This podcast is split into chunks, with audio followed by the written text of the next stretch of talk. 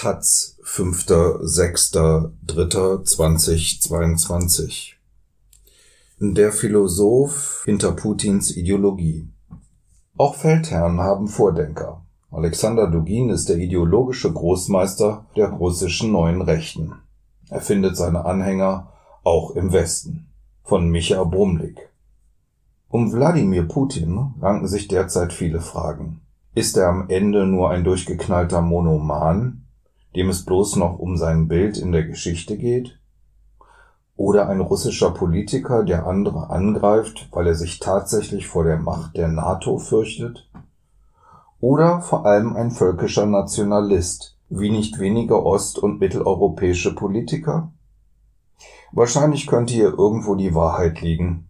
Zu berücksichtigen ist aber auch, dass Putin ein ausgeklügelten politischen Theorie vielleicht sollte man besser von Ideologie sprechen, folgt.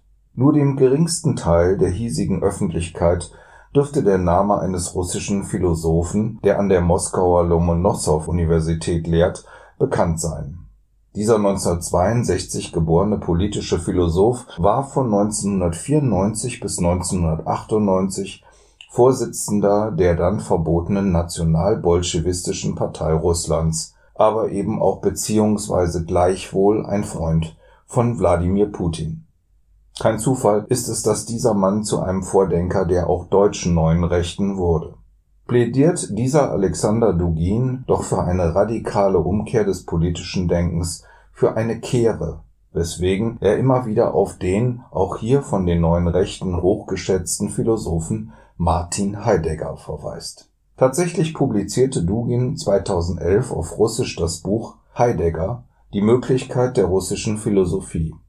Über Dugin hat Heidegger Denken Eingang in die Ideologie der deutschen Identitären gefunden, etwa bei Publizisten wie Jürgen Elsässer, der früher einmal Redakteur der linken Zeitschrift Konkret war Elsässer, seit 2010 Chefredakteur des rechtsextremen Monatsmagazins Kompakt, veröffentlicht bereits 2013 ein Interview mit Dugin.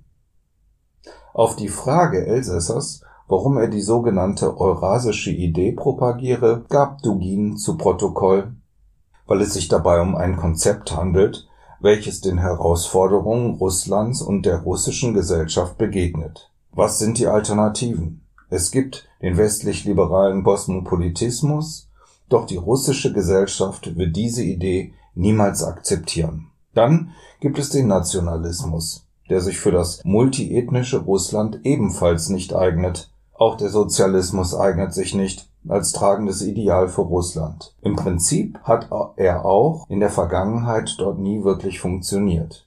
Die eurasische Idee ist daher ein realistisches und idealistisches Konzept. Es ist nicht nur irgendeine romantische Idee, es ist ein technisches, geopolitisches und strategisches Konzept, welches von all jenen Russen unterstützt wird, die verantwortungsbewusst denken. Damit hat sich Dugin als ein herausragender Vertreter geopolitischen Denkens sowie als Vordenker eines eurasischen im Gegensatz zum atlantischen Kulturraums positioniert dem entspricht die von ihm postulierte vierte politische Theorie, die nach Liberalismus, Faschismus und Kommunismus am ehesten geeignet sei, das Überleben der Menschheit im Zeitalter der Globalisierung zu sichern. Dugins theoretische Gewährsleute sind neben Heidegger der französische Begründer der Nouvelle Droite Alain de Benoist sowie der sehr viel weniger bekannte italienische Philosoph Julius Evola (1898 bis 1974). Der faschistische Theoretiker Evola vertrat kurz gesagt Folgendes: Nur in Rangordnungen erweist sich die Rückbindung einer Gesellschaft an die Sphäre des Heiligen sowie die Entwicklung westlicher Gesellschaften zu mehr Freiheit und Gleichheit hat sich seit Sokrates und dem Christentum als Verfallsgeschichte des Heiligen, der Ehrfurcht und der Sitten erwiesen. Gefordert sei eine Revolte gegen die moderne Welt, die auf dem Konzept der Rasse beruht, wobei aber Rasse eine geistige, keine biologische Kategorie darstelle.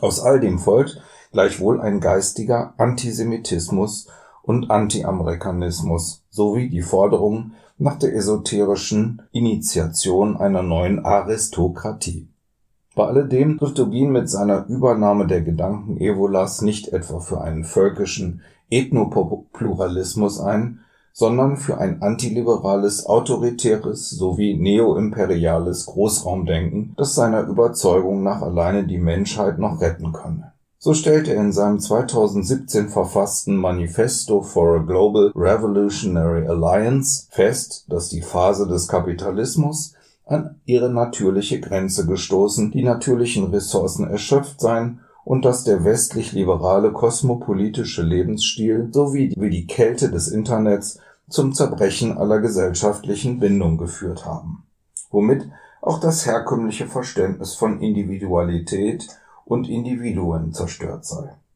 Nie zuvor wurde der Individualismus so verherrlicht, während gleichzeitig die Menschen auf der ganzen Welt sich in ihrem Verhalten, ihren Gewohnheiten, ihrem Aussehen, ihren Techniken und ihrem Geschmack so ähnlich waren.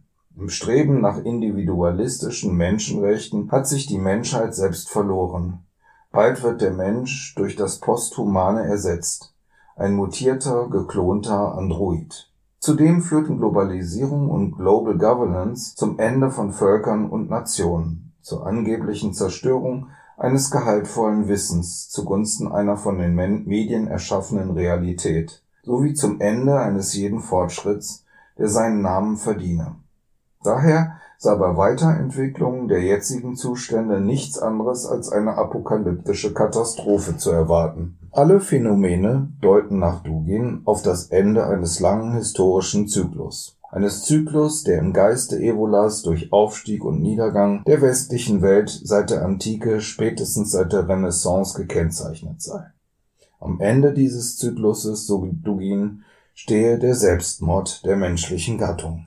Eine Rettung sei möglich, aber nur durch eine radikale Umkehr, eine grundlegende Neubesinnung auf andere Kategorien des Denkens, durch eine Besinnung, die schließlich zur Bildung politischer Formationen führten, die den Niedergang des Westens und der USA so beschleunigen könnten, dass wenigstens deren Völker ihren Niedergang überlebten, als raumgebundene Völker ohne wechselseitigen Führungsanspruch.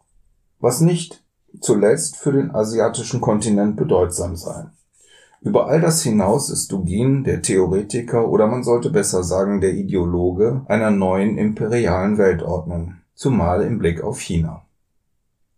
Gegen das seiner Auffassung nach unipolare Weltsystem nach Ende der Sowjetunion wirbt er für ein multipolares Weltsystem mit mindestens vier Pfeilern des nordamerikanischen, Westens, Europas, Chinas und eben Eurasiens Konsequent übernimmt er dazu das chinesische Konzept der Tianxia, das so viel wie eine planetarische Gemeinschaft unter dem Himmel, aber auch in gegebenen Grenzen unter chinesischer Vorherrschaft bezeichnet. Dugins Konzept läuft daraus hinaus, den asiatischen Kontinent in zwei Einflusssphären, eine im weitesten Sinne russische und eine chinesische aufzuteilen Fragt man mit Blick auf Asien zudem, wie Dugin die Indische Union beurteilt, so sticht hervor, dass er die indische Kultur als eine dem westlichen liberalen Modell strikt entgegengesetzte Kultur und Zivilisation ansieht. Gehe es doch Indien seit Gandhi um eine Modernisierung ohne Verwestlichung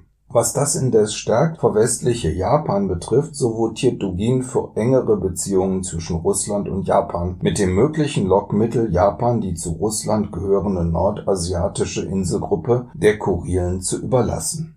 Vor dem Hintergrund des Krieges in der Ukraine ist es nun höchste Zeit, Wladimir Putin als ein Revolutionär im Geiste des rechtsextremen Dugin zu begreifen. Auf den letzten Seiten seines Buches Eurasian Mission: An Introduction to Neo-Eurasianism antwortet Dugin 2014 auf die Frage nach seiner Haltung zu Wladimir Putin, den er wegen zeitwilliger liberaler Anwandlungen durchaus kritisch gegenüberstand wenn er an die Macht zurückkehrt, wird er gezwungen sein, zu seiner früheren antiwestlichen Politik zurückzukehren, weil unsere Gesellschaft von Natur aus antiwestlich ist. Russland hat eine lange Tradition der Rebellion gegen ausländische Invasoren und der Hilfe für andere, die sich gegen Ungerechtigkeit wehren. Und das russische Volk sieht die Welt durch diese Brille. Es wird sich nicht mit einem Herrscher zufrieden geben, der nicht im Einklang mit dieser Tradition regiert Diese vor acht Jahren abgegebene Prognose hat sich mit Blick auf Putin und nun den Krieg gegen die Ukraine bis zum heutigen Tage bewahrheitet